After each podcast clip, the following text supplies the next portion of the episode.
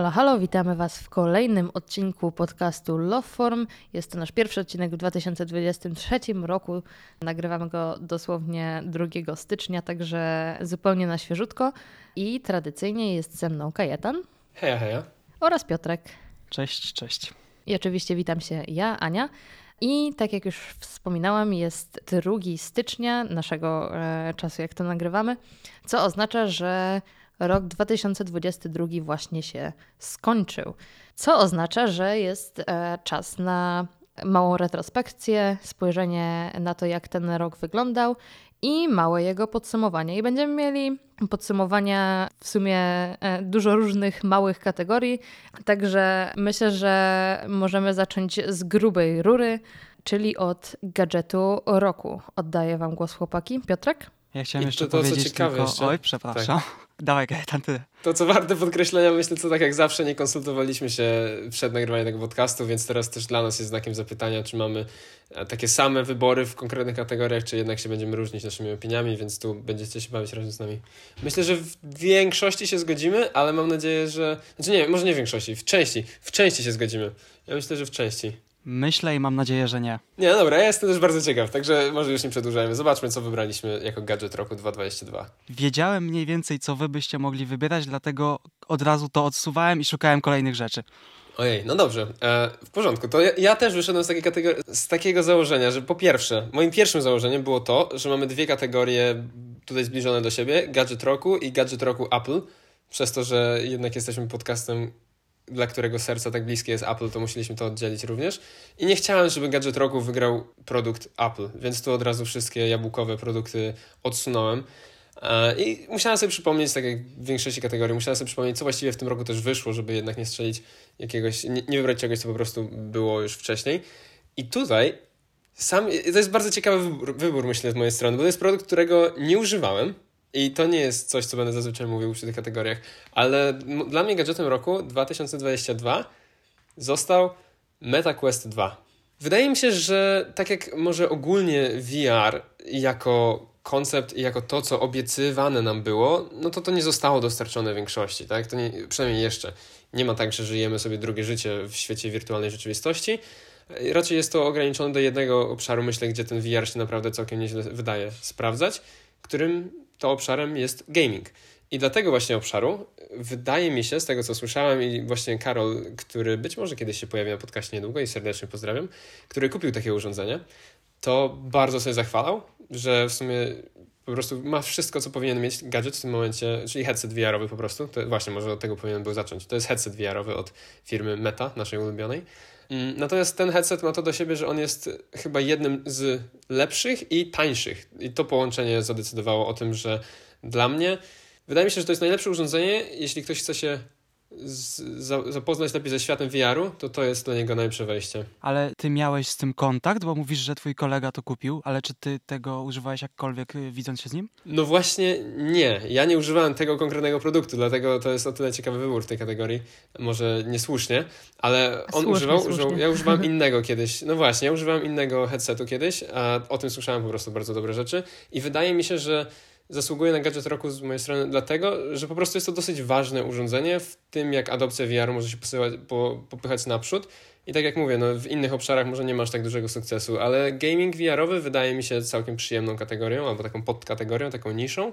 I dla tej niszy, jak ktoś chce się wejść w tą niszę, to to chyba jest jeden z lepszych produktów, którym może się zaopatrzyć, żeby w tą niszę wejść. Dlatego dla mnie gadżetem roku 2022 został MetaQuest 2 to myślę, że tutaj fajniej będzie, jeżeli ja sfollow-upuję, ponieważ e, ja również mam headset jako gadżet roku, ale ja nie mam MetaQuest 2, tylko mam Pico 4. Uuu, to jest wasz? Nie, czekaj, nie, wy nie macie headsetów. Co to jest? Nie, nie, nie, nie. Pico e, to jest chińskiej firmy e, Pico. headset. I tak, i Pico generalnie jest takim nowicjuszem powiedzmy teraz na rynku. Tylko, że ten Pico 4, pomimo tego, że jest droższy od MetaQuesta, to jest o wiele lepszy i jest wiele, wiele tańszy od e, MetaQuest Pro bodajże. Tak się nazywa ten najnowszy headset od Meta? Tak, jest takie coś i to jest bardzo drogie. Tak, i generalnie ten headset wiadomo nie jest aż tak dobry, ale bardzo mocno, e, że tak powiem, podcina e, skrzydła MetaQuestowi Pro, bo cena jest, teraz właśnie sobie sprawdzam aktualnie, na takiej najpopularniejszej stronce w, e, w Holandii można ten headset kupić za 499 euro, co jest wiadomo trochę więcej. Moment, czy teraz już Quest nie ma przypadkiem tej samej ceny, bo oni podbili cenę Questa? Nie wiem. Nie, Meta Quest kosztuje 449, 449 e, euro. Faktycznie. Są rzeczy, które na przykład w MetaQuestie są lepsze, tak na przykład jak 120 e, Hz, ale jednak ten Pico, e, ten headset Pico teraz pokazuje, że Meta nie ma monopolu można walczyć z tym i wiadomo, że dla konsumenta najlepsza jest konkurencja, bo wtedy ceny spadają, a produkty stają się lepsze. Także ja tutaj pod tym względem, pomimo tego, że u nas w pracy dominuje niezmiernie e, Quest 2, z wiadomych powodów po prostu jest taniej i e, ludzie chcą jego używać e, również z naszymi rękawicami. Także jest to produkt, który w tym momencie ma znaczną dominację rynkową, ale myślę, że tutaj Pico jest w stanie tą dominację trochę zachwiać, jeżeli będą w stanie dostarczyć wystarczającą ilość produktów, bo na razie jest taka sytuacja, że e, bardzo dużo ludzi jest zainteresowanych tymi headsetami od Pico, nie są w stanie ich kupić, ponieważ nie są dostępne gdzieś na przykład. Wiem, że na początku była taka sytuacja, że do Ameryki w ogóle nie wysyłali tych headsetów, one były dostępne tylko w Europie i w Azji. Także jest tutaj powiedzmy jeszcze trochę tych problemów związanych z tym, że ta firma jest nowa, znaczy nowa na tym rynku. Także jest jeszcze po prostu potrzebny czas, żeby ludzie zapoznali się z tą marką, żeby marka e, też sobie wyrobiła markę. i żeby też e, rozwiązały po prostu dużo problemów takich logistycznych, które siłą rzeczy na takim stopniu się zdarzają, na takim stopniu rozwoju, ponieważ ja po, e, po tej naszej firmie widzę, w sensie naszej e, firmie, w której pracuję, widzę, że bardzo szybko wzrosło zainteresowanie naszymi produktami i nie byliśmy w stanie nadążyć z produkcją, bo tyle było chętnych, żeby kupić te ręka, rękawice naszej firmy. Dlatego myślę, że jak damy temu 2-3 lata, to Pico będzie bardzo mocnym kompetytorem do, e, dla Meta. Także mamy dwa headsety. Piotrek, czym nas zaskoczysz? Ale zanim jeszcze do Piotrka przejdziemy, ja chciałem tylko dorzucić tutaj coś, co szybko znalazłem o tym Pico, bo przyznam się, że nigdy nie słyszałem o czymś takim jak Pico 4, więc chciałem z ciekawości szybko sprawdzić właśnie trochę co nieco o tym. Pierwsza ciekawostka, jaką znalazłem, jest taka dotycząca udziału w rynku, market share'u. E, według jakiegoś raportu, który był na stan czerwiec 2022, Pico miało 4,5% ogólnego rynku e, headsetów do VR-u, podczas gdy Meta miało tych procent 90, więc jeszcze jest dosyć sporo do nadrobienia pod tym względem, ale tak jak powiedziałaś, to jeszcze dopiero ta firma się przebija i rozwija produkt. Choć, co ciekawe, firma, która stoi za tym produktem, wcale nie jest taka mała i nieznana, bo okazuje się, i może mnie możesz poprawić, jeśli to jest błąd, ale tak mówi Google, że Pico 4 jest produkowany przez firmę ByteDance, tą samą, która stworzyła TikToka. To są Chiny, jakby jedna firma, jedna firma e, ma wszystkie inne firmy, także myślę, że tutaj nie ma co się dziwić. Jednak e, to, co bym chciała zwrócić uwagę na to przy tym headsetie, że jeżeli porównamy sobie to, jak ten headset wygląda i rendery albo koncepty tego, jak e, headset Apple ma wyglądać, wow, bardzo duży overlap, Daleko. zwłaszcza z boku. Zwłaszcza z boku. Naprawdę, jak się na to patrzy z boku, to jest jedna rzecz mi tylko przychodzi na myśl, także jeżeli macie, macie okazję teraz, czy wy chłopaki, czy słuchacze, zobaczcie sobie jak on wygląda i porównajcie sobie z konceptami e, Apple'owego headsetu, bo naprawdę śmiesznie to wygląda. To znaczy Apple'owych konceptów to jest co najmniej 10, także też bym się nie sugerował niczym. Poczekałbym aż wyjdzie chyba ten Apple'owy headset jeszcze też, bo to teraz koncept to, no to no, Apple wiadomo. nie ma z tym wiele wspólnego to raczej też, nie? Ale zobaczymy to tak jakbyś sobie teraz wpisała iPhone 15. Znaczy, akurat na tym hmm. etapie to ok, bo iPhone nie różnią się co roku aż tak dużą ilością szczegółów, hmm. ale to jak wpisywanie sobie na przykład Apple kolejna Car. cyferka przy iPhone'ie 6 albo 7. Ludzie odjazdowe projekty robili, a to był po prostu kolejny telefon, więc zobaczymy. zobaczymy. A zobaczmy jeszcze, Piotrek, co ty wybrałeś na Gadget Roku. Ja was ani tutaj raczej myślę niczym nie zaskoczę, ani też sam siebie nie zaskoczyłem, dlatego że jak zastanawiałem się nad gadżetem roku, to przepatrzyłem sobie, co wpadało w moje łapki w tym. Okazało się, że duża część była z kilku lat do tyłu.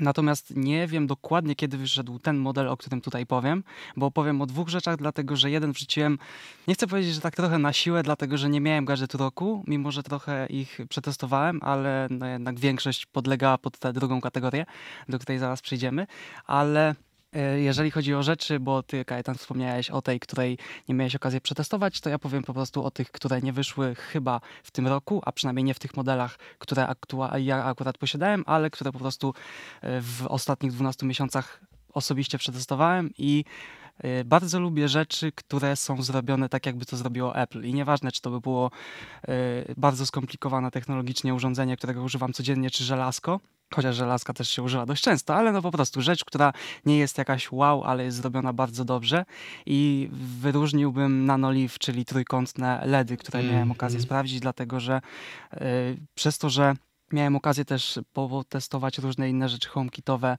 które się świecą i jakość LEDów z Nanolive, a LEDów dowolnej innej firmy to jest przeskok razy kilka i wykonanie same od strony po prostu dotykania z tego, jakich to jest materiałów użyte, były bardzo dobre, nigdy mnie nie zawiodły. Też jedno z szybciej łączących się z HomeKitem urządzenia z tym bywają naprawdę duże problemy i czasem długo trzeba czekać, aż coś się załączy. Tak jak wspominałem wtedy przy tej recenzji, przy odpinaniu tego z gniazdka i później wpinaniu z powrotem, to było jedno z tych rzeczy, które no, już chwilę po odpaleniu Home na iOSie już były dostępne, a zdarzały mi się rzeczy, które trzeba było w zasadzie po wyjęciu z kontaktu wpinać od nowa w ogóle do systemu, bo wypadały z telefonu. Do tego to, co miało robić, czyli po prostu świecą, ale świecą na tyle dobrze, że utkwiło mi to w pamięci bo każdy inny produkt, który używałem, działał po prostu tak, jak powinien, a te, mimo że są to zwykłe LEDy, to działają tak, że e, dostarczają dużo więcej niż się samemu od nich oczekuje, ale żeby nie było tak pusto, to jeszcze chciałem wyróżnić coś, dlatego że mm, podchodząc do tych kategorii też robiłem sobie kilka y, takich własnych zestawień może nie tyle własnych, co takich bardzo osobistych. I dla mnie produktem roku był też e, rzecz, wyszła kolejna już generacja, bodajże nawet w tym, ale ja używam Fujifilm X-3, czyli po prostu aparatu fotograficznego, można mm. było powiedzieć, natomiast e, wpadł mi w ręce w tym roku, ponieważ potrzebowałem go do kilku rzeczy. Sprawił, że od nowa, tak jak myślałem po sprzedaniu ostatniego, bodajże nawet Canona 80 czy 70D, tego, którym kręcił początkowo Casey Neistat, to był jakiś 70D? 80. 70. 80 chyba później wyszła. On chyba poprzednim też leciał. No, bo 80 na końcu Ale... na pewno leciał. A, no, tylko... tak, tak, tak, tak, tak, sorry, faktycznie, okej, okay, tak, no na 70. No, no, no, więc ja zaczynałem od tego, którym on też e, szczytował, jeżeli chodzi o swój kanał i od momentu, kiedy go sprzedałem, tak jak większość zresztą ludzi, sądziłem, że już nigdy nie wpadnie mi w ręce profesjonalny sprzęt do nagrywania, też oczywiście w zależności od tego, czym bym się zajmował, ale nie sądziłem, że robienie zdjęć czy nagrywanie filmów nie telefonem, który mogę schować do kieszeni, wyjąć i robić dość dobrej, bardzo dobrej jakości materiały, ale bez zbędnego ciężkiego sprzętu, ja sądziłem, że coś sprawi, że bym chciał wrócić, a teraz nawet do zdjęć takich robionych podstawowo gdzieś tam, bo ja nie robię też dużo zdjęć, nie kolekcjonuję tego, nie mam tak jak ludzie po kilkadziesiąt tysięcy zdjęć, jakoś nie jest to mój model zachowywania sobie historii na później. Natomiast robienie zdjęć tym aparatem, praca przy nim, bo też wykorzystuję go zawodowo, sprawiła, że ten trend, o którym się mówiło, że mimo, że wiem, że on się nie przyjmie, dlatego że ludzie nie będą kupowali na wakacje aparatów, natomiast ten trend, o którym się mówiło, że aparaty znikły, dlatego że telefon i obiektyw w telefonie, to ja uważam, że tam ten rynek dalej kwitnie bardzo dobrze i mimo, że ten aparat nie jest z tego roku, tylko ma chyba ten rok albo nawet dwa, to sprawia mi na tyle dużo frajdy zawsze używając go, a mam okazję to robić często i mam nadzieję, że będę miał też w tym roku jeszcze częściej, że polubiłem aparaty, które nie są w telefonie do tego stopnia, że praktycznie częściej zgrywam zdjęcia z karty i tu też muszę się przyznać, dlatego że testując zresztą w tym roku urządzenie, do którego wrócę przy MacBooku, mówiłem, że nie potrzebował przy, mm -hmm. przy nim żadnych portów. No okej, okay, cofam wszystko, co powiedziałem. Karta e, SIM w laptopie. SIM czy SD? To jest, to jest funkt... Yy, przepraszam, tak, oczywiście SD do, do pamięci. To jest coś, co powinno być w każdym urządzeniu i dobrze, że testuję ten aparat, testowałem i używam w momencie, kiedy już mam to z powrotem, wejście, także jestem zadowolony i cofam tam te rzeczy, chociaż yy, kurczę, nie no, HDMI też ostatnio używam do innych rzeczy, więc chyba jednak jestem w stanie się no zgodzić, żeby ten laptop miał tyle wejść, ile ma. Dobra, przegrałem tę bitewkę, natomiast częściej zdarza mi się zgrywać zdjęcia, które e, są na pamiątkę z karty z aparatu, niż przesyłać je sobie gdzieś tam na dysk, na backup, te zrobione iPhone'em. Także myślę, że to już dużo świadczy, że e, mając przy sobie aparat, nawet gdzieś w plecaku trzeba wygrzebać, no nie, nie przykręcić obiektyw, bo zawsze mam ten, który mam jeden, czyli muszę wyjąć ten aparat z plecaka, sprawdzić te wszystkie ustawienia, niż wyjąć telef telefon z kieszeni, wszystko na automacie i będzie ładne zdjęcie, wolę aparat. I myślę, że dlatego no, godne jest to, żeby u mnie osobiście było to nawet jeżeli nie Fujifilm, to po prostu jako aparat, jako coś, co jeszcze nie umarło nawet do takich zwykłych zastosowań. Stałeś się koneserem? Tak, nie tego typu sprzętu. Chciałem właśnie wybrać inny, którego też koneserem byłem, natomiast okazało się, że to był odcinek wstawiony w 2021 roku, czyli Ojej, tabletu graficznego. Tak dawno? No ale niestety to było na tamten rok, a byłby naprawdę niedaleko. Mamy 20 minut, a dopiero jesteśmy na jednej kategorii, także musimy trochę przyspieszyć tempo, chłopaki.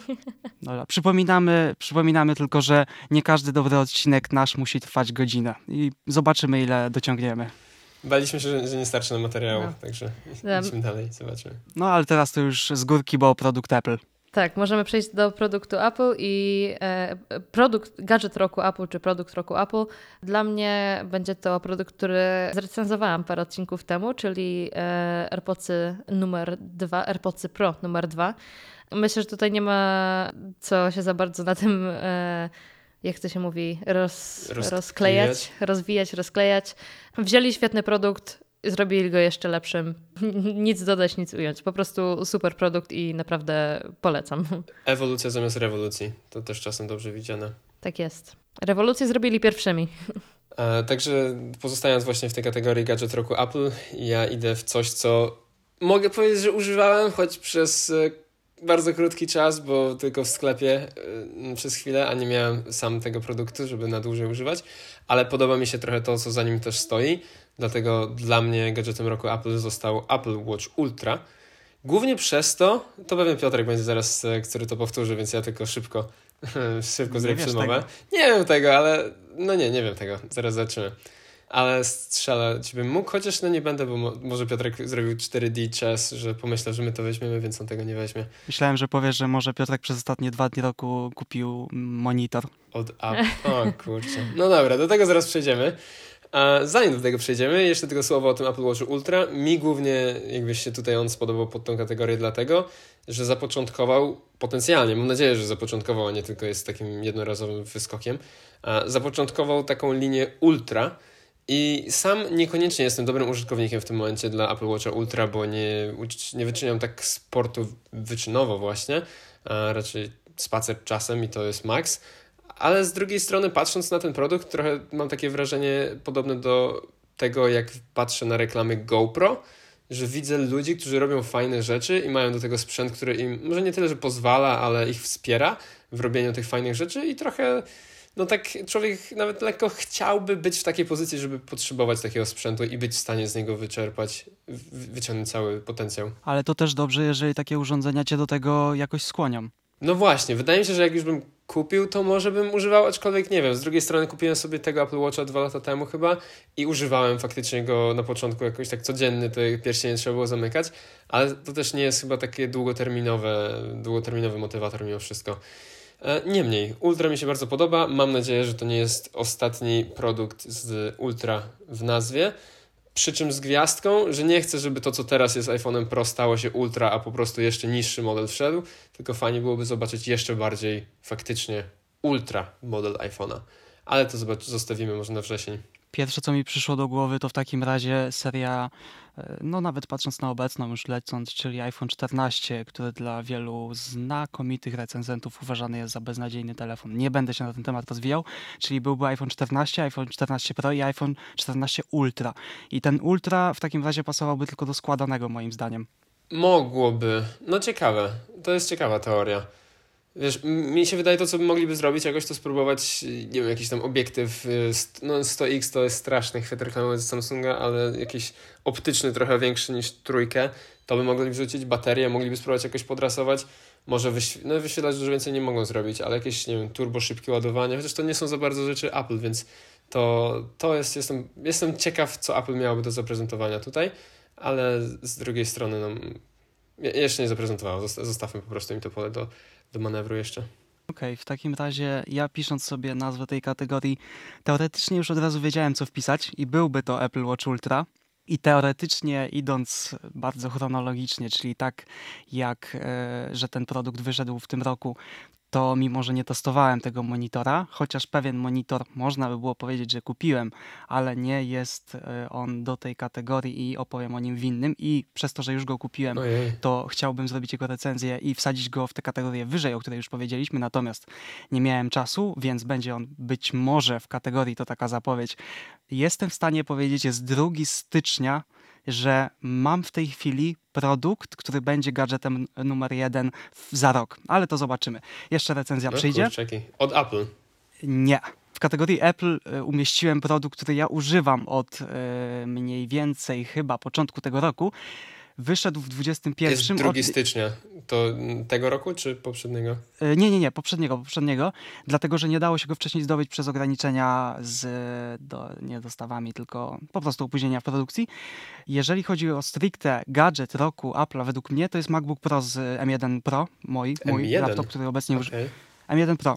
No Dlatego, że ja po prostu tego używam i to, jak on zmienił moją pracę, w jaki sposób przyspieszył też, ale też e, jak zmienił funkcjonowanie, mimo że pracuje zdalnie, to nawet sposób pracy zdalnej potrafił zmienić przez swoją dużą baterię, to pod tym kątem umieściłbym go w kategorii numer jeden, natomiast zgodziłbym się z Apple Watchem Ultra, mimo że nie będę powtarzał, bo zrobiłem dość duży wywód, wywód ostatnio, że nie jestem zupełnie klientem na ten produkt i powoli się już z nim rozstaję po recenzji, ale chciałbym jeszcze przetestować, tylko że już rok się skończył, monitor, ale to może jeszcze będzie okazja, więc idąc chronologicznie zgadzam się z Kajetanem, natomiast dla mnie produktem Apple, który, którego używałem najwięcej w tym roku i który praktycznie nigdy mnie nie zawiódł poza paroma przypadkami, ale wydaje mi się, że to nie jest wina Apple, tylko Adobe, to wybrałbym jednak MacBooka Pro.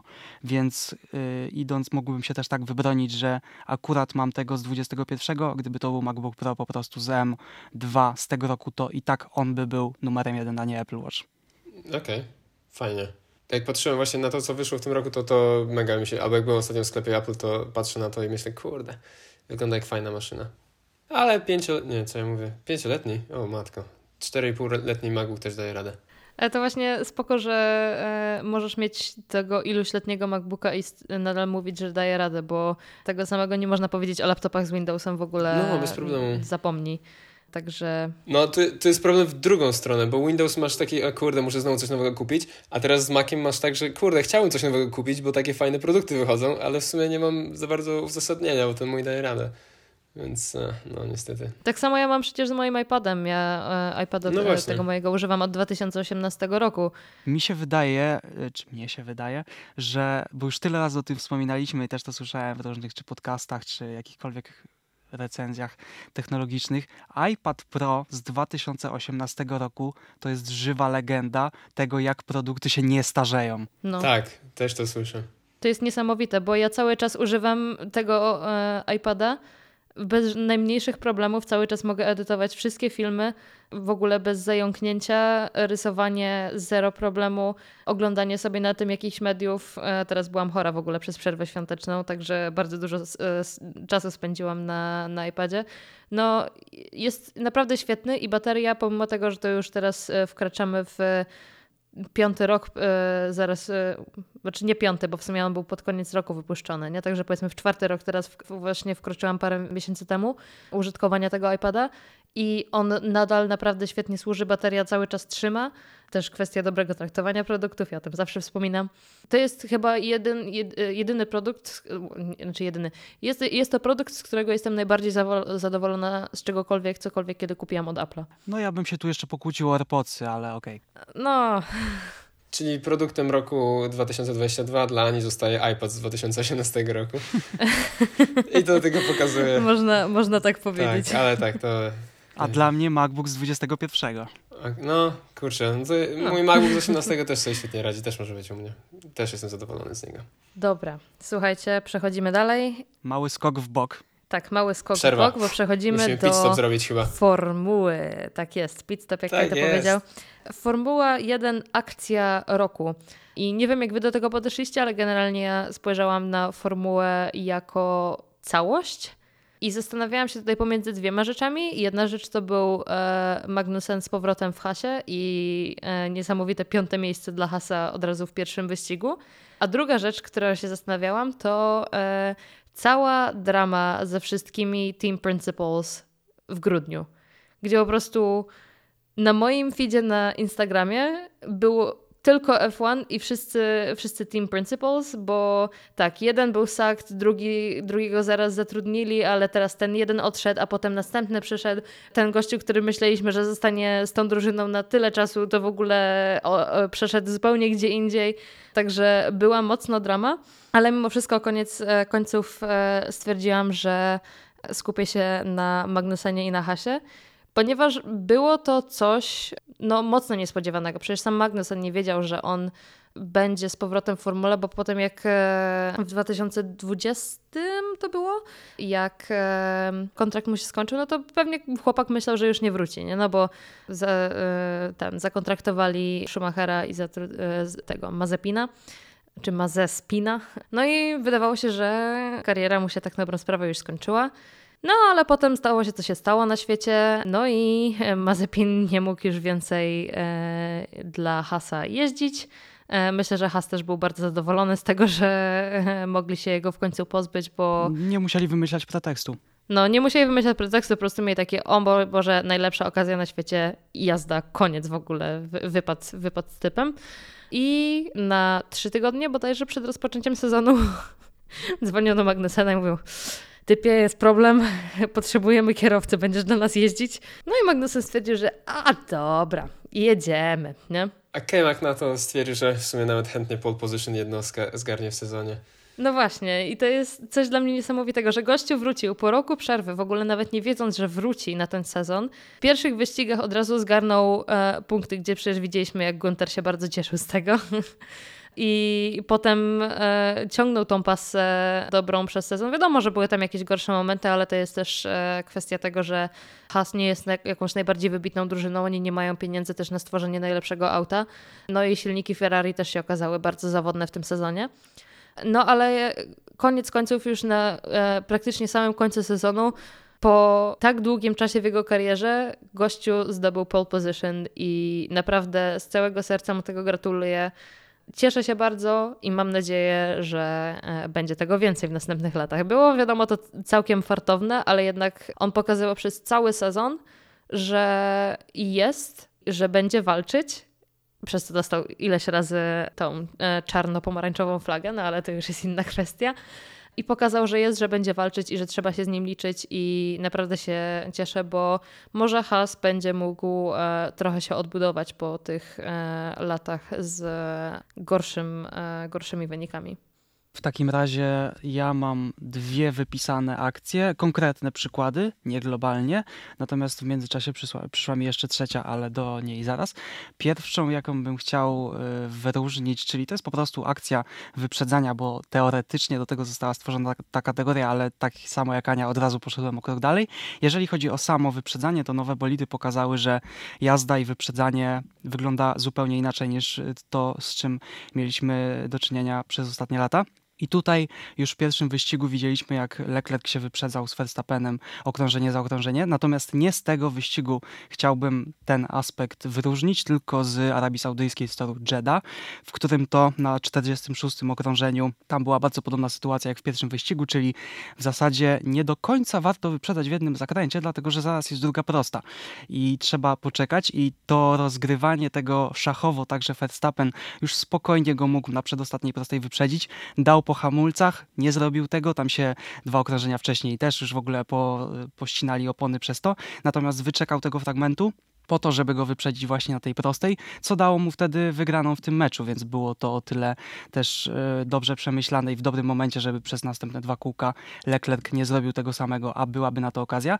Druga rzecz, którą bym wyróżnił, to jest e, nie tak rozumiana akcja roku, jakbyśmy my to zakładali, czyli Guanie Joe Silverstone i chcę to wyróżnić dlatego, że kolejny raz, nawet nie będę mówił, że kolejny raz pokazuje, kolejny przykład pokazuje, że Halo ratuje życie ludziom, ale chcę to wyróżnić dlatego, że patrząc na to, jak to wyglądało, oczywiście Grożan już y, też pokazywał, jak są zbudowane bolidy i z jakich rzeczy opresji da się wyjść, natomiast jadąc kilkadziesiąt, nawet chyba więcej, powiedziałbym delikatne kilkaset metrów głową, dotykając praktycznie ziemi, potem koziołkując, waląc o bandę i utykając się gdzieś między barierkami, a bandą dzielącą go od kibiców, to już nawet pomijając halo, ale cała konstrukcja bolidu i to jak są mocne przy jednoczesnym, deli, e, przy, nie przy delikatności, tylko przy delikatnej wadze tych bolidów, to wyróżniłbym za te akcje generalnie Formułę 1, właśnie może globalnie, za to, że pokazują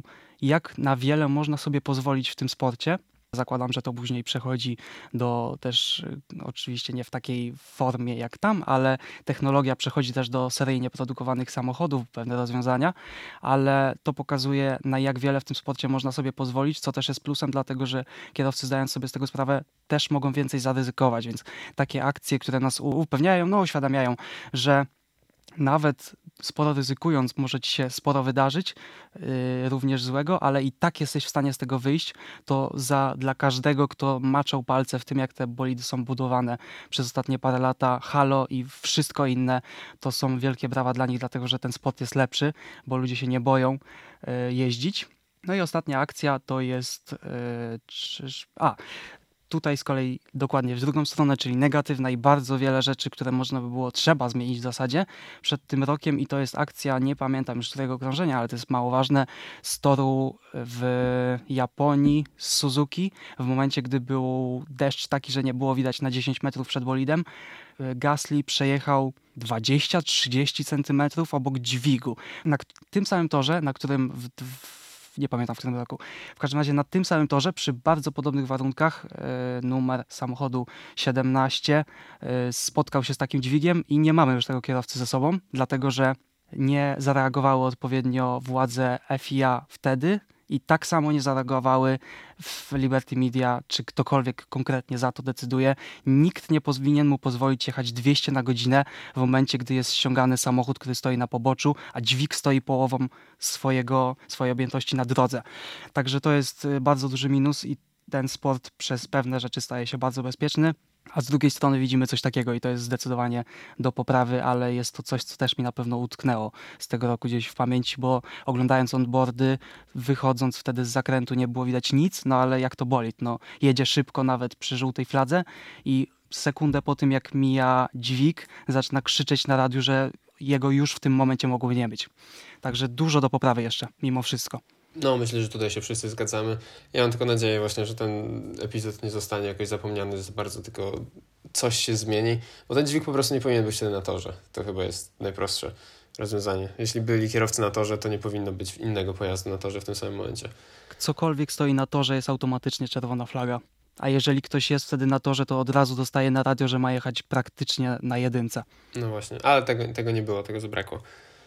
Natomiast te dwa pozostałe punkty, które pokazałeś, to też było na moich notatkach w sumie jako, moment, jako akcja roku F1, więc je pozwolę sobie pominąć, ale bardzo mi się podobało, szczególnie właśnie jak Leclerc z Maxem. Wtedy to były takie strategiczne, nawet nie wyprzedzanie się, tylko wyczekiwanie tego momentu wykrycia pod DRS, nie? Bo to, to było to, co mi pozwalało potem następ, na następnej prostej, prostej wyprzedzać. To było super. Mm, ale właśnie, moje wybory na akcję roku F1 i też się zastanawiałem, jak podejść do tej kategorii, tak jak w sumie wy tak samo. Z jednej strony akcja jako jedna konkretna akcja, to chyba wybrałbym, albo no tak coś zbliżonego najbardziej do jednej konkretnej akcji, to wybrałbym, nie pamiętam, które to były okrążenia, ale na wyścigu na Silverstone były takie momenty, chyba nawet w liczbie mnogiej, gdzie po prostu tam jechało trzy, a chyba w jednym zakręcie nawet pięć bolidów praktycznie obok siebie i one się cały czas wyprzedzały. I to, to było tak niesamowite, że nie wiadomo po prostu, kto z zakrętu wyjdzie jako pierwszy, a kto jako ostatni. Ale właśnie to było tak pięknie popatrzeć, jak oni tak manewrują. Właśnie oprócz tego, że jadą kilkaset kilometrów na godzinę, to manewrują między sobą i strategicznie ustawiają się na torze, żeby jak najlepiej wyjść z tego zakrętu. I to było po prostu piękne i to jest też coś, o czym Piotrek wspomniał, że te nowe regulacje pozwalają też na takie dużo bliższe ściganie się i to była po prostu akcja, która to bardzo dobitnie pokazała, za co dostała tytuł mojej akcji roku F1. A to czekaj, bo jeszcze przejdziesz do tej globalnej, natomiast ciekawostka jeszcze a propos o tym, dlatego że nie wiem, czy mówisz dokładnie o tej samej akcji, ale nie zgadniecie, co było, a oglądałem w tym roku rozdanie y, Award FIA i nie wiecie, co wygrało akcję właśnie roku Formuły 1. Mhm. Silverstone z Hamilton.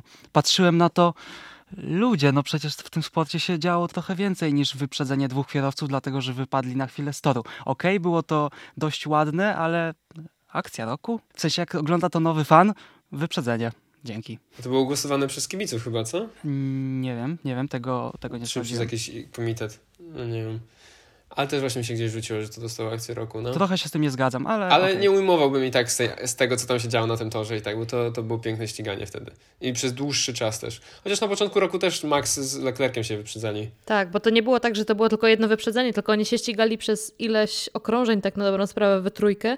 I było jedno wielkie pytanie, no kto w końcu z tego wyjdzie jakoś e, bardziej zwycięsko. Także myślę, że to jest to zasłużone. To teraz jedną w sumie jeszcze malusieńką rzecz wtrącę, zanim przejdę do tego mojego bardziej globalnego, bo jak czytałem właśnie jakieś top momenty z tego roku, to zapomniałem w ogóle, że coś takiego miało miejsce, ale w sumie jest to przezabawne, jeśli sobie przypomniałem, że coś takiego miało miejsce. Aston Martin jest znany z tego, że lubi kopiować inne bolity. W, zeszłym, w zeszłych latach był to Mercedes, a w tym roku w Barcelonie, jak e, Aston Martin wyjechał z garażu, to okazało się, że wygląda jak Red Bull przez co na pitwallu Red Bulla w piątek, kiedy zaczęło się chyba piątek albo w sobotę na kwalifikacjach, wszyscy zamiast normalnych puszek Red Bulla mieli zielone puszki Red Bulla. Co było po prostu takim fajnym nawiązaniem do tego, że Aston Martin zielone bolid skopiował Red Bulla.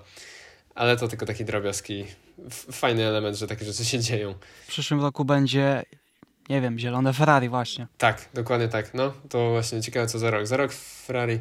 A było białe Ferrari też jeszcze. Było białe Ferrari teraz, bo, był, bo Haas skopiował Ferrari w pewnym momencie, ale niewiele im to dało chyba. No, Haas nie, no powiedzmy. W sensie Haas nie kopiuje, Haas dostaje. No, ta, no tak, no, no oni są bardziej powiązani, to prawda.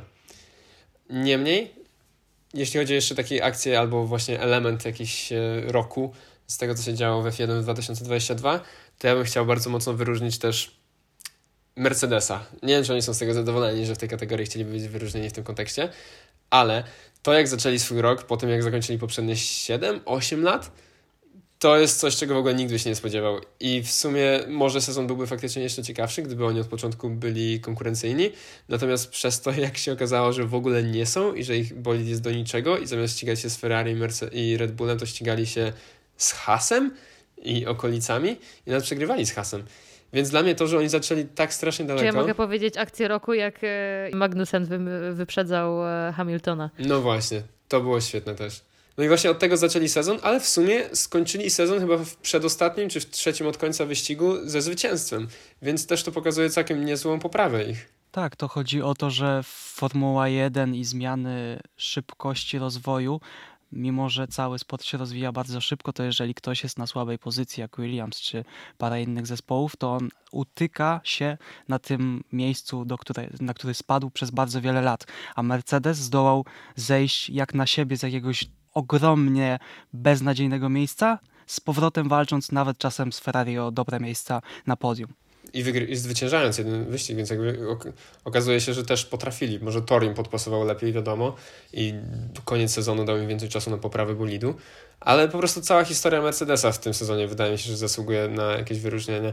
Zaczęli na samym dole, praktycznie w środku może, a udało im się zakończyć z wygraną i z trochę wyzywaniem właśnie Ferrari i Red Bulla. Więc fajnie, mam nadzieję, że jeszcze bliżej będą tej trójki w przyszłym sezonie, żebyśmy mieli potrójną walkę o mistrzostwo a nie podwójną. To by było super i chyba coś, czego ten sport dawno już nie widział? Na pewno nie za mojego oglądania tego sportu. Na pewno nie za mojego też. no tak, na mojego też nie. Dobra, słuchajcie, lecimy dalej. Czas, czas goni. Wracając do technologii, Kolejna kategoria aplikacja roku. I ja generalnie nie mam tutaj absolutnie nic, ponieważ ja w tym roku nie ściągnęłam ani jednej aplikacji, która by jakoś zmieniła drastycznie moje życie, bo ja po prostu nie jestem typem osoby, która ściąga nowe aplikacje do jakiegoś testowania. Bardzo często po prostu ściągam to, co jest mi akurat potrzebne i tyle, jakby nie mam niczego. Dosłownie przeszłam dzisiaj przez całą moją e, bibliotekę aplikacji i nie znalazłam nic, o czym bym mogła powiedzieć, także oddaję Wam głos. Też chciałbym nawiązać, bo to bardzo się łączy z tym, co powiedziała Ania. Ja napisałem tę kategorię, po czym dzisiaj do niej siadłem i uznałem dokładnie to samo, że nie mam nic, co mógłbym powiedzieć, dlatego że ja na telefonie nie mam praktycznie żadnych aplikacji. To też jest pewna zmiana no, ostatnich powiedzmy dwóch, trzech lat mojego korzystania z technologii mam powywalane wszystko, czego nie używam część praktycznie codziennie, łącznie nawet jestem typem osoby w tej chwili, która nie ma aplikacji pogody na telefonie. Natomiast i tak mam do wyróżnienia trzy rzeczy, z czego jedną wpisałem po prostu na początku, żeby nie mieć nic, to od tego zacznę, bo to jest, może komuś się przyda, Minimalist, czyli aplikacja To których jest miliard pięćset tysięcy w App Store, ale ona jest fajna dlatego, że ja też takie aplikacje lubię, dlatego, że ona jest krystalicznie biała i nie ma tam nic. Po prostu się wchodzi w aplikację, pociąga palcem w dół i możesz dopisać punkt. I nie ma tam kompletnie nic innego praktycznie, także ja lubię takie proste rozwiązania. Ma też swój widget, równie minimalistyczny, więc to y, jest jej plus. Druga rzecz to jest Apple Script, o którym też kilka razy mówiłem. To jest aplikacja, którą poznałem w tym roku z tego co pamiętam, nawet z Kajetanem w pewnym momencie nad nią trochę dłubaliśmy, jak się widzieliśmy i mm -hmm. teraz mi się przypomniało, że miałem ci dokończyć ten skrypt, ale tego nie zrobili nie chciałem przypominać. już pół roku temu. Y, dobra, to jest kolejne postanowienie na 23, żeby ci to ogarnąć, natomiast myślę, że w takim razie potwierdzisz, że jest to dobrze użyte, naprawdę mocne narzędzie. Dokładnie, jeśli ktoś wie właśnie jak to użyć i jaki proces sobie konkretnie temu sprawnić, to może zaoszczędzić mega czas, no i po prostu przyjemnie jest. Coś klikasz raz, a nie 20 razy. I jeszcze tylko ta ostatnia rzecz, to już nie jest o tyle aplikacja. W zasadzie można by było z tego zrobić osobną kategorię. Jeżeli macie coś teraz na szybko, to możecie dorzucić.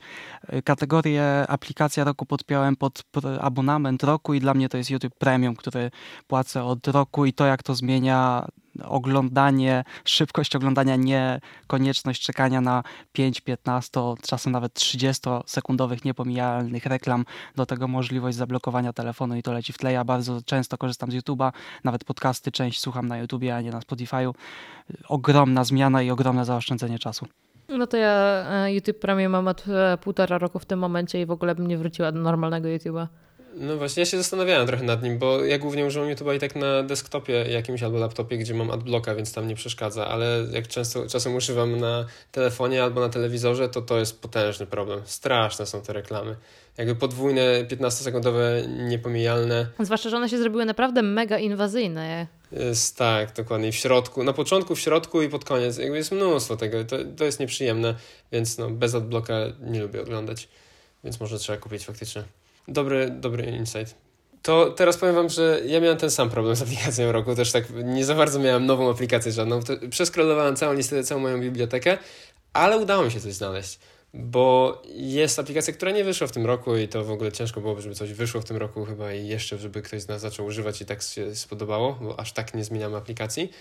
Mm, natomiast jeden, jedno wyróżnienie, które chciałem tutaj na pewno dać, to jest aplikacja, która jest i na telefon, i na laptopa, i jest w wersji webowej, w wersji webowej w przeglądarce. To jest Notion, które jest w sumie, nie wiem, dosyć znane pewnie w niektórych kręgach, a niektórych niekoniecznie. Też I, używam. No właśnie, o, no to, to, to jest jakby niekoniecznie dla każdego, myślę, ale jest to aplikacja, która no w sumie bardzo dużo potrafi, bo można w niej mieć zarówno takie rzeczy jak zadania, jak i dokumenty tekstowe, jak i jakieś pliki, jak i arkusze, tabele. Taki ogólnie baza danych trochę można by to nazwać. Trochę się trzeba jej nauczyć. Bardzo, tak. To zdecydowanie też chciałem powiedzieć. Mocno się trzeba jej nauczyć, bo jakby ktoś po prostu ją sobie odpalił, łatwo jest się też zgubić trochę i po prostu nie wiedzieć, jak jej używać tak, żeby dobrze jej używać. Ja miałem ten plus, że w sumie mnie wprowadził znajomy do tego, i on z kolei też nie używał takiej stokowej zupełnie, tylko są w bardzo dużych ilościach tworzone jakby templatki, to się chyba nazywa po prostu template, dokładnie. Mhm. Templaty, które potrafią zupełnie o 180 stopni obrócić to, jak wygląda dla ciebie Notion, co jest trochę niesamowite w sumie. I my korzystamy z jakiejś tam jednej konkretnej właśnie do współpracy i bardzo mi się to podoba, bo mamy tam właśnie wszystkie dokumenty, wszystkie teksty, jakby obrazki, zdjęcia w pliki. Można naprawdę bardzo dużo z tym zrobić, zadania i posegregowane na milion różnych sposobów, więc potężna jest ta aplikacja, tylko żeby się jej nauczyć, to trzeba albo mocno się zaprzeć, żeby się nauczyć, albo najlepiej mieć kogoś właśnie, kto by był w stanie wprowadzić i zacząć od jakiegoś jednego obszaru i potem dopiero rozchodzić się coraz dalej. Ale ogólnie mega mhm, fajna. Też się w pełni zgodzę. No. I fajnie się synchronizuje szybko między urządzeniami, jak ktoś tego potrzebuje. Dosłownie tak jak Google Docs tak naprawdę te teksty się synchronizują, więc to jest, to jest świetne i jest wszędzie dostępne. Serdecznie polecam, szczególnie też do kolaboracji. Nie wiem, czy Piotr używasz też jako, bo też świetne jest do przechowywania samemu. Nie, nie, nie. O, no właśnie, no, mój znajomy właśnie wcześniej sam przechowywał sobie po prostu swoje rzeczy jakby prywatne i mówi, że do tego też jest świetne, nie? Jakby nie potrzebujesz nic więcej praktycznie wtedy takie połączenie trochę drive'a z innymi rzeczami. Mhm, takie pierwsze notatki do naszego podcastu robiłem właśnie jeszcze wtedy na Notion, potem trochę zrezygnowałem dla Apple'owych notatek, a później to właśnie wspomnę na koniec, dlatego że przeprowadziłem w tym roku no, może teraz właśnie, a propos robienia też notatek, skoro już przy tym jesteśmy, to w tym roku zrobiłem sobie takie zadanie, żeby kilka razy tylko przygotować się na podcast, analizując sobie gdzieś tam w głowie to, co chcę powiedzieć, a nie zapisując sobie nawet jednego słowa, gdzie na początku przy pierwszych o, odcinkach to potrafiłem... się przydało. Tak, potrafiłem... Y tak, na pierwsze, pierwszy sezon podcastu bardzo dużo z Notion korzystałem właśnie pisząc bardzo mm, szerokie notatki do odcinków. Później w Apple'owych notatkach już takie mniejsze, bardziej zagadnienia. Teraz jestem zadowolony, że udało mi się mniej więcej podejść do prowadzenia, do przygotowywania się do y, odcinka, tak, że gdzieś tam sobie wyjdę na spacer, pomyślę o jakimś produkcie, dokładnie tak właśnie było przy Apple Watch Ultra, gdzie nie miałem odpalone w zasadzie nic poza GarageBandem, żebym widział, czy się nagrywa i myślę, że ta recenzja nie była taka tragiczna i właśnie to jest jeden z lepszych rzeczy, jedna z lepszych rzeczy. Nie wiem, czy to Notion mnie nauczyło robić tego typu notatki, ale pod kątem tego, że właśnie o tym wspomniałeś, to polecam również ją. Natomiast też fajna rzecz, że wreszcie mi się udało tak osobiście już podchodząc do zeszłego roku, że jestem w stanie już usiąść i w miarę myślę sensownie o czymś opowiadać, nie mając przed sobą nic zapisane i nawet, co jestem bardzo zdziwiony, nie umyka mi zbyt wiele rzeczy. No nie powiedziałbym, że, no, że recenzja Apple Watch Ultra była bez notatek, także jeśli tak było, to, no to gratulacje faktycznie, bo wyszła, wydaje mi się, bardzo dobrze. No to bardzo dziękuję. Wracając jeszcze do tej kategorii, już chciałbym coś poruszyć, co nie jest do końca też aplikacją, ale my te kategorie bardzo luźno traktujemy, więc nie będę się tym przejmował za bardzo. Coś, co odkryłem pod koniec roku, dosłownie parę dni temu, i w sumie tak mi się spodobało, że chcę o tym powiedzieć. Coś, o czym już mówiliśmy w sumie kiedyś i nie za bardzo wtedy znaleźliśmy do tego zastosowanie. Konkretnie jakby focus modes, te, które są dostępne na iPhone'ie i zresztą wszystkich urządzeniach Apple'a. Do tej pory ja korzystałem osobiście tylko z sleep i ewentualnie czasem nie przeszkadzać, że jak śpię, no to śpię, a jak chcę mieć wszystko wyciszone, to mam wszystko wyciszone i nic po środku. No i czasem po prostu żadnego trybu i wtedy wszystko przychodzi. Teraz odkryłem, jakby właściwie byłem zainspirowany trochę słuchaniem podcastu CGP Grey, który się nazywa Cortex, gdzie tam było tam całe podsumowanie aplikacji z danego roku i opowiadali o swoim, swoich użytkowaniu iPhone'a i mówili właśnie o swoich też focus modach i jednym z nich było focus mode spe specjalnie na podróż, na podróżowanie. I akurat miałem okazję ostatnio, więc stwierdziłem, że sobie przetestuję.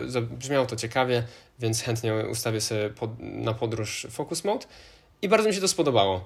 Ustawiłem sobie konkretnie w sumie trochę zmian, ponieważ po pierwsze tapeta się zmieniła na zarówno lock screen, jak i home screen, na taką, gdzie pokazuje Ci Twoją obecną lokalizację, co moim zdaniem jest po prostu idealne na podróżowanie, bo wtedy widzisz, że jesteś w innym miejscu niż normalnie jesteś co jest świetne. Oprócz tego ustawiłem sobie widgety na home screenie, na lock screenie, gdzie nigdy nie mam widgetów wcześniej i dodałem sobie, i to jest myślę bardzo fajna funkcja, bo można ukrywać konkretne strony jakby na homepage'u, home, konkretne page na home, w zależności od focus moda. Ja zrobiłem tak, żeby jakby normalnie, defaultowo ja mam tylko jedną stronę i same aplikacje bez żadnych widgetów, a zrobiłem sobie teraz drugą dedykowaną, właśnie dedykowaną stronę na same widgety, która się ukrywa jak mam normalny tryb, a pokazuje jak mam tryb podróżniczy. I jakby to zupełnie, może no nie zupełnie, ale dosyć znacznie zmienia to, jak użytkuję oraz jak po prostu wygląda mój telefon w momencie, kiedy jestem w tej podróży, co wydaje mi się jest takim fajnym dodatkowym jeszcze elementem, bo no, podróżowanie akurat ma też to do siebie, że to jest takie coś może no, nie, niespecjalnie częstego, jest taki dosyć może na swój sposób specjalny czas. Powiedz to Casey'emu Neistadowi 2018. No, no tak, on był w ciągłej podróży, to prawda. Podróżowanie samo w sobie jest związane z doświadczaniem czegoś nowego i w byciu może w nowym miejscu, to chciałbym, żeby ten telefon trochę odzwierciedlał to, że to nie jest zwykły, codzienny czas, tylko jednak jakiś na swój sposób specjalny, jakiś nowy element. I to myślę bardzo fajnie współgra z tym, że mam nową tapetę, nowe widgety i jakby trochę inaczej doświadczam tego telefonu. Więc polecam, jeśli ktoś chciałby coś przetestować. I jakby jestem mega ciekaw teraz, czy jestem w stanie to przenieść na inne jakieś elementy, obszary życia, oprócz podróży. Na razie nie za bardzo mam pomysł, bo chcę zazwyczaj mieć dostęp do wszystkiego. Ale w trakcie podróży to wyłączyłem sobie powiadomienia z niektórych aplikacji i właśnie jednym guzikiem się wyłączają powiadomienia, zmienia tapeta, pojawia mi się inny, e, jeszcze inna strona, dodają się widgety, super sprawa dosłownie takie proste nawet widgety, jak na lock screenie mam kroki, temperaturę w obecnym miejscu, no bo to podróż, mam czas lokalny w Polsce na wypadek podróży gdzieś, gdzie jest inna strefa czasowa i widget do baterii, żeby tam pokazywało albo zegarek, albo słuchawki, w zależności od tego, co jest podłączone. A na home screenie mam Smart Stacka z na taką na szerokość 4. Mam widget aplikacji Pedometer, która pokazuje mi kroki, dystans i piętra na dany dzień. Widget pogody, żeby tam właśnie zobaczyć, jaka jest obecna, jaka będzie. Widget aplikacji Find My, żeby zobaczyć wszystkie itemki, które mam przy sobie, bo też właśnie mam i i AirTaga do kluczy i dwie fajne, o sumie to był fajny gadżet, mógłbym o tym powiedzieć.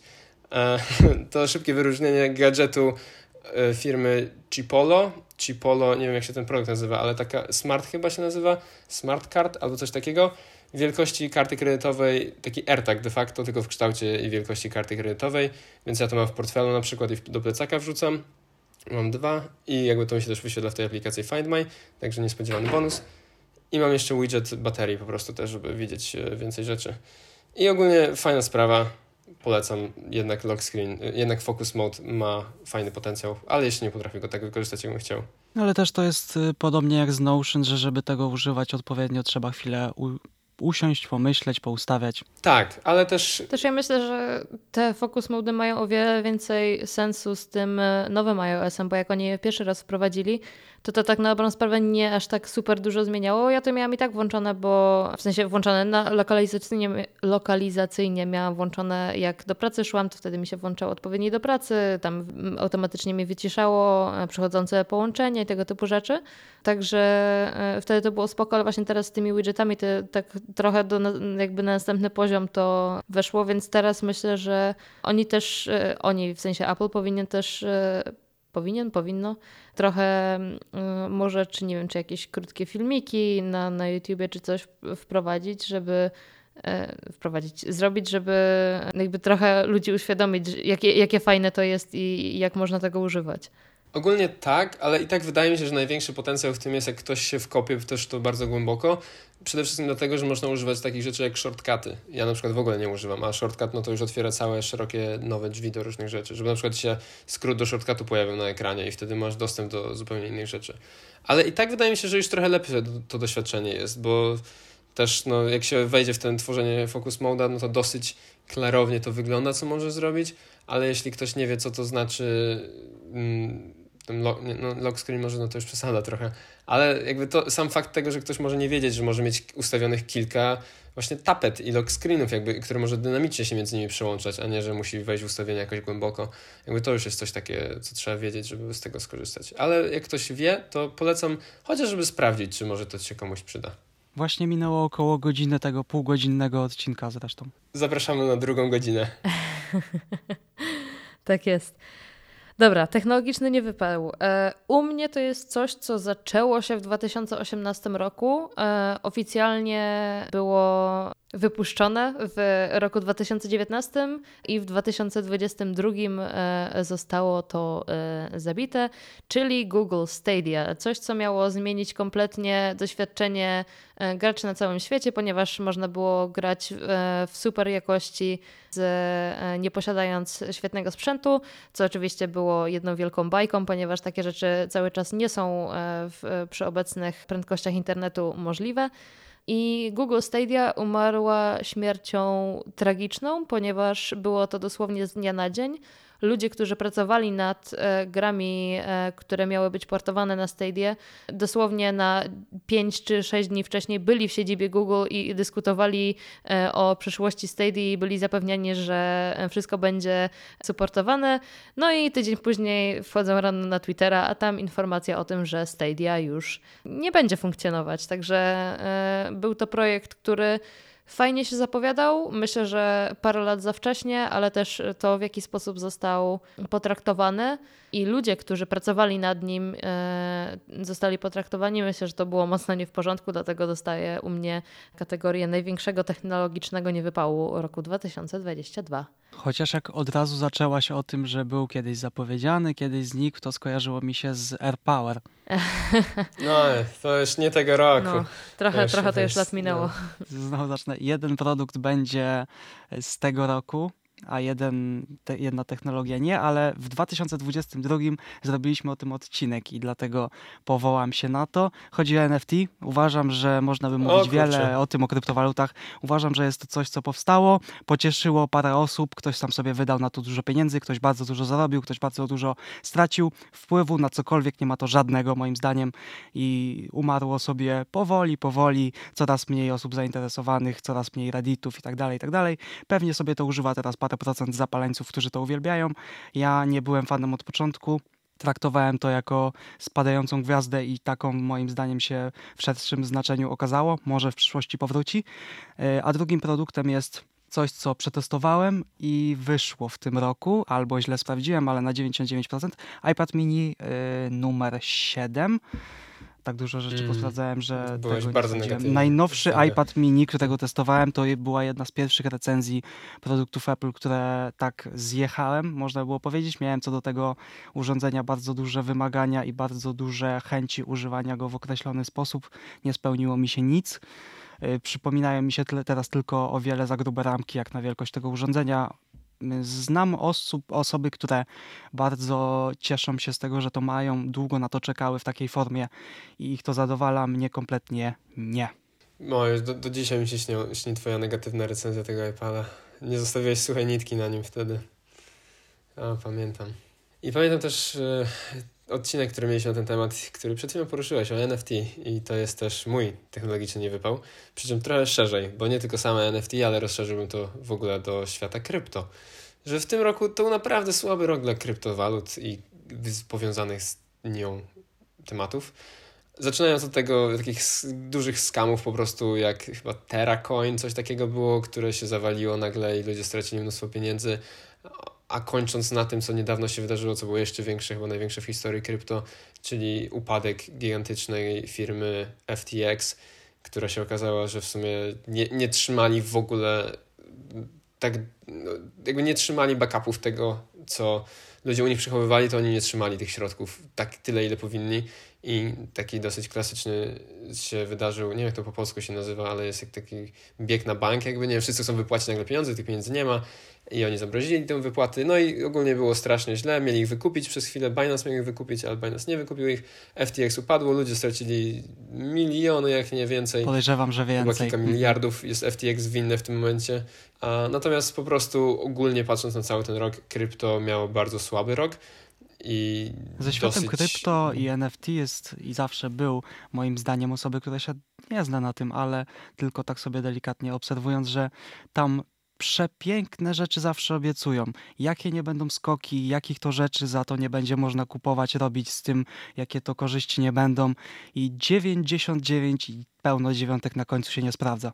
To jedna rzecz, która się sprawdziła z krypto, która można na pocieszenie, na otarcie łez można wspomnieć, to, że w, w tym roku miał miejsce to duże wydarzenie dla Ethereum, które przeszło z Proof of Work na Proof of Stake, co może nie musimy jakoś bardzo w to głośno głęboko wchodzić, ale ogranicza się do tego, że zredukowana została potrzeba energetyczna na działanie jakby blockchaina Ethereum o 99,95%. Więc no, dosyć duża różnica. O, czyli tyle, ile kryptowalut nie wychodzi. No właśnie to, dlatego do tego procenta chciałem nowo, odwołać się, tak. Dokładnie. Więc jakby teraz Ethereum działa dużo bardziej energooszczędnie, co jest super, i w ogóle prze, przez to, że przeszli na to, to okazuje się, że globalna globalne zużycie energii w momencie, kiedy na to przeszli, zmalało o 0,2%, co jest dosyć niewyobrażalną statystyką, że przez taką zmianę jakby globalne zużycie prądu tak zmalało. E, natomiast to, że koparki, które kopały Ethereum nie mogą kopać Ethereum, no to teraz zaczną kopać coś innego prawdopodobnie po prostu. Więc to też nie jest tak, że nagle zniknęło tyle jakby górników, nie wiem, kopaczy tego, tylko oni się przerzucą na coś innego pewnie. Część pewnie się zamknie, jasne, ale i tak. No i krypto strasznie spadło w cenach, więc dla wszystkich to duża porażka. Dobra, to przedostatnia kategoria na naszej liście, czyli moment w tym świecie technologicznym. Bardzo ogólna kategoria, ja ją dopisałam sama, ponieważ y, bardzo mnie intryguje ta cała saga Twittera y, z Maskiem i wszystko, co z tego wynikło. Dopisałam to dlatego, że wyszła ta cała drama. Drama. Y, moim zdaniem coś absolutnie słowa śmieszne nie oddaje e, e, tego, co chcę powiedzieć, ale generalnie na pewno znacie wszyscy e, Gretę Thunberg. To jest dziewczyna, która bardzo głośno się wypo wypowiada o tym, jak traktujemy środowisko. I Andrew Tate, którego niestety najprawdopodobniej bardzo dużo z Was zna, czyli pato influencer, który uważa, że kobiety powinny być własnością mężczyzn. No i przez to, że Musk przejął Twittera, on ma te swoje różne wizje, żeby y, ta platforma była miejscem, gdzie każdy się może wypowiedzieć niezależnie od e, wizji, whatever, whatever. W każdym razie Tate wrócił na Twittera. No i chwalił się bardzo swoimi samochodami, które produkują bardzo dużo emisji. No i Greta Thunberg mu odpowiedziała, że e, no to masz małego. Na co Tate bardzo się zdenerwował, no i tam trochę ją e, zwyzywał. No ale w e, tle było widać pudełko od pizzy które okazało się być w Rumunii i w tym momencie władze e, zdały sobie sprawę, gdzie on jest i zaaresztowali człowieka, wsadzili go teraz do aresztu na 30 dni, gdzie będzie czekał na dalsze rozprawy, ale generalnie jest to jedna z najdziwniejszych i najzabawniejszych rzeczy, jakie stały się pod koniec 2022 roku i się zastanawiam cały czas do tej pory, dlaczego TikTok go wcześniej nie zbanował. Jeżeli mogę pociągnąć temat Twittera, bo nie wiem, co będziesz miał Kajetan, ale ja też mam o tym Ciągnij, tylko słowo do ja po powiedzenia. Nie, ja też mam coś innego, ale chciałem tylko o Dobra.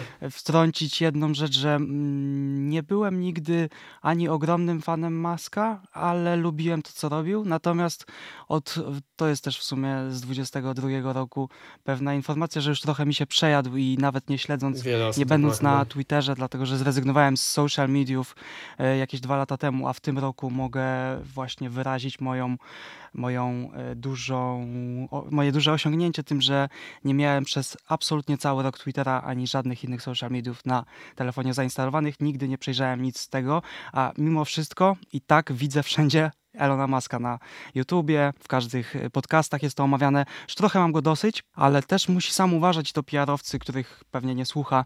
Y, jest też coś takiego w byciu sławnym, że nie możesz się ludziom przejeść, bo nawet jak robisz super rzeczy, to cię mają w pewnym momencie dosyć. Więc przemyślałbym na jego miejscu pewne kroki, a z moich rzeczy, bo wiedziałem, że pójdziecie stricte w technologię, więc to, o czym mówiłem na początku, odskoczę kompletnie w drugą stronę i powiem, że dla mnie najważniejszym momentem technologicznym był Love Form, Live Form, o. czyli spotkanie mm. po latach i nagranie na żywo całego odcinka trzygodzinnego, czy ileś tam naszego podcastu. To był dobry moment. To w sumie wszyscy możemy pewnie się po tym podpisać. To był bardzo dobry moment. Jak tak zacząłeś opowiadać, że odejdziesz od technologii, to myślałem, że wrócisz do F1 i Tima Cooka machającego flagą na US Grand Prix. No. to chyba technologiczny nie wypał. no właśnie, lekko związane z jednym i drugim. Nie, ale Love Form było świetne, świetne naprawdę. Będzie trzeba to kiedyś jeszcze powtórzyć. A zanim przejdziemy jeszcze do tego następnego roku i naszych prognoz na następny rok, to jeśli chodzi o mój taki moment z świata technologicznego, czy właśnie jakieś coś, nie wiem, ja bym to nazwał bardziej może nawet jako trend, czy taka, może historia, to jest też dobre, dobra nazwa, ale chciałbym właśnie wyróżnić tutaj wykorzystanie AI do różnych zastosowań typu generowanie tekstów, generowanie zdjęć, generowanie filmów i wszystkie tego typu powiązane zastosowania, bo wydaje mi się, że to jest po prostu dosyć nowy obszar, który się teraz przed nami otwiera, który kryje w sobie niesamowite po prostu pokłady potencjału i tego, co jest możliwe z tymi narzędziami. I te narzędzia starają się coraz łatwiej to dostępne, bo no nawet w tej, w tej chwili możemy wejść sobie na jakieś DALI 2 i wygenerować sobie za darmo zupełnie nowe obrazki, których świat nigdy nie widział, te, tych konkretnych. Możemy sobie odpalić chat GPT i wpisać jakieś zapytanie i dostać tekst, który też teoretycznie został napisany tu i teraz na podstawie wiedzy zgromadzonej przez tysiące, no nie wiem, no przez ostatnie lata i po prostu internetu możemy film wygenerować. I jasne, to wszystko jeszcze nie jest idealne, bo te zdjęcia czasem są gorsze, czasem są lepsze, tekst czasem jest lepiej napisany, czasem gorzej, czasem zawiera nieprawdziwe informacje i to jest dosyć poważny problem. I tak samo te zdjęcia też nie zawsze dokładnie odwzorowują to, o co ich poprosimy, ale już samo to, co jest na ten moment możliwe z, tak, z tą technologią, z narzędziami wykorzystującymi sztuczną technologię do generowania nowego kontentu, no dla mnie to jest niesamowite. Szczególnie, że jak się cofniemy o rok, to nic z tego tak naprawdę nie było w takiej formie teraz. Dali nie było, czatu GPT nie było, jakby w ogóle nikt nie słyszał o tym, że to się jakoś rozwija. Znaczy, no pewnie osoby jakoś tam, wiadomo, powiązane tego bliżej, czy bardziej zainteresowane tematem, to były tego świadome, ale ja na przykład nie byłem i dla mnie to cały ten rozwój jakby wyszedł na jaw dopiero w tym roku. I nagle jesteśmy już tak daleko, że człowiek by nie pomyślał, że jesteśmy tak daleko. Tak, no wskażcie youtubera technologicznego, który nie wstawił swojego wygenerowanego profilowego. Nie ma takiego. No właśnie, no bo to, to teraz jest nagle już tak wszechobecne i pewnie to będzie trochę jak z NFT przez chwilę bardzo głośno, potem się wyciszy, ale jakby rozwija się to cały czas i technologia jest za tym coraz lepsza i nawet ja w pracy zacząłem już trochę wykorzystywać takiego, tego, te, tych narzędzi, żeby móc sobie coś wygenerować, czy to jakiś artykuł do późniejszej edycji, wiadomo, bo to jeszcze nie koniecznie do wstawienia prosto z narzędzia, ale i zdjęcia na przykład na social media. Przypomniało mi się teraz, y, to na sekundkę dosłownie Kajetan wracał do jakiejś kategorii. Muszę o tym powiedzieć w tym odcinku, bo to jest bardzo ważne. Podciągnąłbym to pod kategorię najlepsza aplikacja roku. Wycinanie zdjęć w iOSie nowym. Mm -hmm. Tak, tak jest. Tak często pomaga mi w pracy. W komercyjnych projektach praktycznie nie muszę tego doedytowywać. To jest zrobione Mam nadzieję, że było słychać idealnie. Ale fajne, ja z tego w ogóle nie korzystam, ale przyznam fajna funkcja. To ja korzystam z tego głównie do tego, żeby tworzyć e, naklejki e, do naszego czatu firmowego, bo możemy e, tworzyć swoje własne emoji. Także stworzyłam już całą kolekcję i za każdym razem, jeżeli tylko jest coś śmiesznego, to ludzie od razu mnie proszą takie, Ania, zrób, zrób, zrób naklejki szybko. Nikt inny nie ma iPhone'a. Także są ludzie zachwianami, ale przez to, że jakby ja się tym głównie zajmuję, no to ludzie do mnie zawsze piszą ale no, jest to bardzo zabawne, ale też e, naprawdę podpisuję się e, po tym, co Piotrek mówi, bardzo użyteczne i nie, nie trzeba tego dalej edytować i cieszę się, że ktoś coś takiego zrobił. W pierwszej wersji działania tego to nie jest tak, że to wyszło 3 lata temu, działało beznadziejnie i teraz można tego używać. To się teraz pojawiło. Teraz się pojawiło i już działa świetnie, także naprawdę super rzecz. I to też w sumie w gruncie rzeczy opiera się na, na sztucznej inteligencji, więc możemy to podciągnąć. A, Kajetan król segwayów. No dobra, to w takim razie przechodzimy do ostatniej kategorii, czyli już nie, nie podsumowanie 2022 roku, tylko trochę patrzymy w przyszłość i są to technologiczne prognozy na rok 2023. Przez to, że zaczęliśmy dzisiaj tak e, o VR, to myślę, że na VR możemy też skończyć. Myślę, slash mam nadzieję, że w tym roku w końcu zobaczymy e, headset od Apple. No to szybko pójdzie. Jest, ponieważ e, mamy tutaj jednak bardzo e, monopolisty, monopolistyczną tak. strukturę e, w VR i nie ma tutaj za bardzo konkurencji, właśnie trochę się pojawia ten Pico, e, tylko Pico to jest nadal firma, która produkuje takie rzeczy bardziej on the budget side i myślę, że jeżeli wyjdzie ten headset Apple w końcu, to będzie to coś, co będzie jeszcze droższe od MetaQuesta, ale będzie naprawdę z efektem wow i ja bym chciała wiedzieć, co tym efektem wow będzie, bo patrząc na obecne headsety, jakby jest dużo rzeczy, które można by było poprawić, ale nie, jakby nie wiem, co, czego nie ma w tych headsetach, albo co mogłoby się zmienić w tych headsetach, żeby właśnie sprawić, żeby one były super, o wiele lepsze, bo gdzie to było? Kiedyś, e, to była bodajże książka Felix Net i Nika. Było to o latającym talerzu i generalnie e, było to powiedziane mniej więcej tak, że można, e, to było w odniesieniu do e, transportu, że można wyhodować lepsze konie, można ulepszyć koła w, w karawanie, e, można zrobić bardzo dużo rzeczy do wozu, ale koniec końców można zaoszczędzić pół dnia na podróży. Dopiero jak wynaleźli samochody, to ludzie zobaczyli, jak bardzo można skoczyć do przodu, potem pociągi, samoloty, no i w książce był latający talerz, więc odniesie się oczywiście do latającego talerza, ale myślę, że właśnie potrzebujemy tutaj takiego czegoś nowego, o czym ludzie w ogóle nawet nie pomyśleli jeszcze, e, że może być. I... I Apple jako ta firma bez nowości, bez rewolucji, jak to niektórzy lubią mówić, myślę, że to dostarczy. Myślę, że tak. I naprawdę wyczekuję tego headsetu i myślę, że przez to, że on jest e, tak długo e, w fazie developmentu, i e, czekali, aż bardzo mocno się rozwinie ten market. Myślę, że będzie to naprawdę niesamowicie dobry headset i mam nadzieję, że nasza firma go kupi, także e, może będzie jakaś recenzja, jeżeli wyjdzie. Mam tylko nadzieję, i na, no po prostu liczę na to, że przez to, że Apple nie weszło do tej pory, a to już w zasadzie można by było mówić, że bardzo długo, bo to już chwilę trwa w składane telefony, mam nadzieję, a też się spotykam nawet z ludźmi, którzy mówią, że no jakoś tak do tyłu są, no bo ani jednego składanego ekranu nie pokazali. Mam nadzieję, że tym produktem, czyli okularami, bo oczywiście też ją mam w kategorii prognoz i tego, na co liczę w przyszłym roku najbardziej, mimo że troszeczkę wątpię, dlatego że na przykład tak jak z Apple Watchem lubili powiedzieć, czy, że coś robią, a dopiero rok później to wypuścić, ale nawet gdyby powiedzieli w tym roku, że pracują, a wypuszczą w 2.4, to to i tak będzie wydarzenie roku, nawet jeżeli powiedzą i pokażą cokolwiek. Natomiast mam właśnie nadzieję, że tym takim niegonieniem aktualnych trendów w smartfonach będzie wyprzedzenie o wiele lat trendów w VR. Ja tego nie miałem zapisanego, ale bardzo mi się to podoba. Bardzo mi się podoba, także chętnie, w sumie jak tak mówicie, to jakby wyszedł, to totalnie też chciałbym przetestować ten headset. Szczególnie tak jak powiedziałem, że moim produktem roku był, znaczy gadżetem roku był headset, którego nie używałem, także tego chętnie bym użył do odmiany.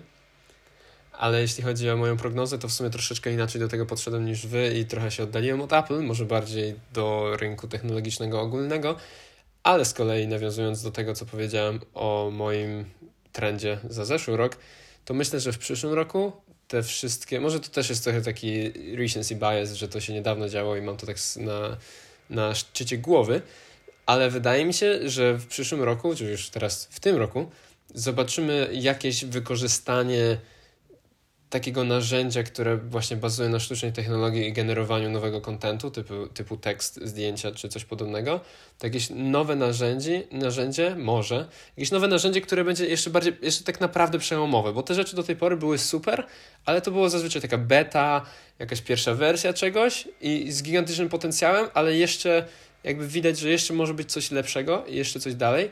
I mam nadzieję i moją prognozą na ten rok jest, że to coś się pojawi, może to będzie w jakiejś formie aplikacji, której nagle wszyscy zaczniemy używać, bo jest tak dobra do tego czegoś. Może w jakiejś formie narzędzia do pracy dla kogoś konkretnego. Nie wiem, ale wydaje mi się, że jest duży potencjał na tym polu i chciałbym zobaczyć, co jeszcze jest do zaoferowania tutaj. Przyszło mi teraz do głowy, że przecież jest już, jest już kilka dość znanych influencerek instagramowych, które są robione w 3D. Dałoby się to podpiąć, nawet sam znam osoby, które by to robiły, żeby się dało podpiąć taką osobę, żeby sama, żeby AI jej generowało zdjęcia i same prowadziły ten profil instagramowy w pełni autonomicznie. To by było ciekawe. YouTuber w ogóle ruszający się i mówiący coś też by był dość ciekawy. No, połączenie, no właśnie, no bo do tej pory deepfake'i były jakby, nie? czyli w sumie nie jest tworzenie całego wideo od, od zera, tylko bardziej nakładanie czegoś na już istniejące. A jakby wszystko z, od zera tworzyć mm, na takim poziomie, no to by było ciekawe. Zobaczymy, czy w tym roku, czy może to jest za 10 lat dopiero, ale technologia robi się szybko rozwijać. W ogóle i to jest najciekawsze, że to są przewidywania, które zupełnie się mogą spełnić i w jakich, jakich światach żyjemy, że no w przyszłym roku może będziemy mieli youtubera generowanego z AI, który będzie mówił różne rzeczy bez w ogóle konieczności wnikania w produkcję tego kanału. Pięknie. Pięknie albo przerażająco, to zależy jak kto na to patrzy. Na pewno ekscytująco.